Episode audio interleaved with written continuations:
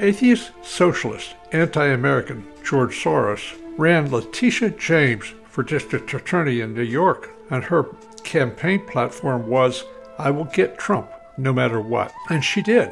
Trump was indicted for overstating the value of his business so that he could get a favorable loan.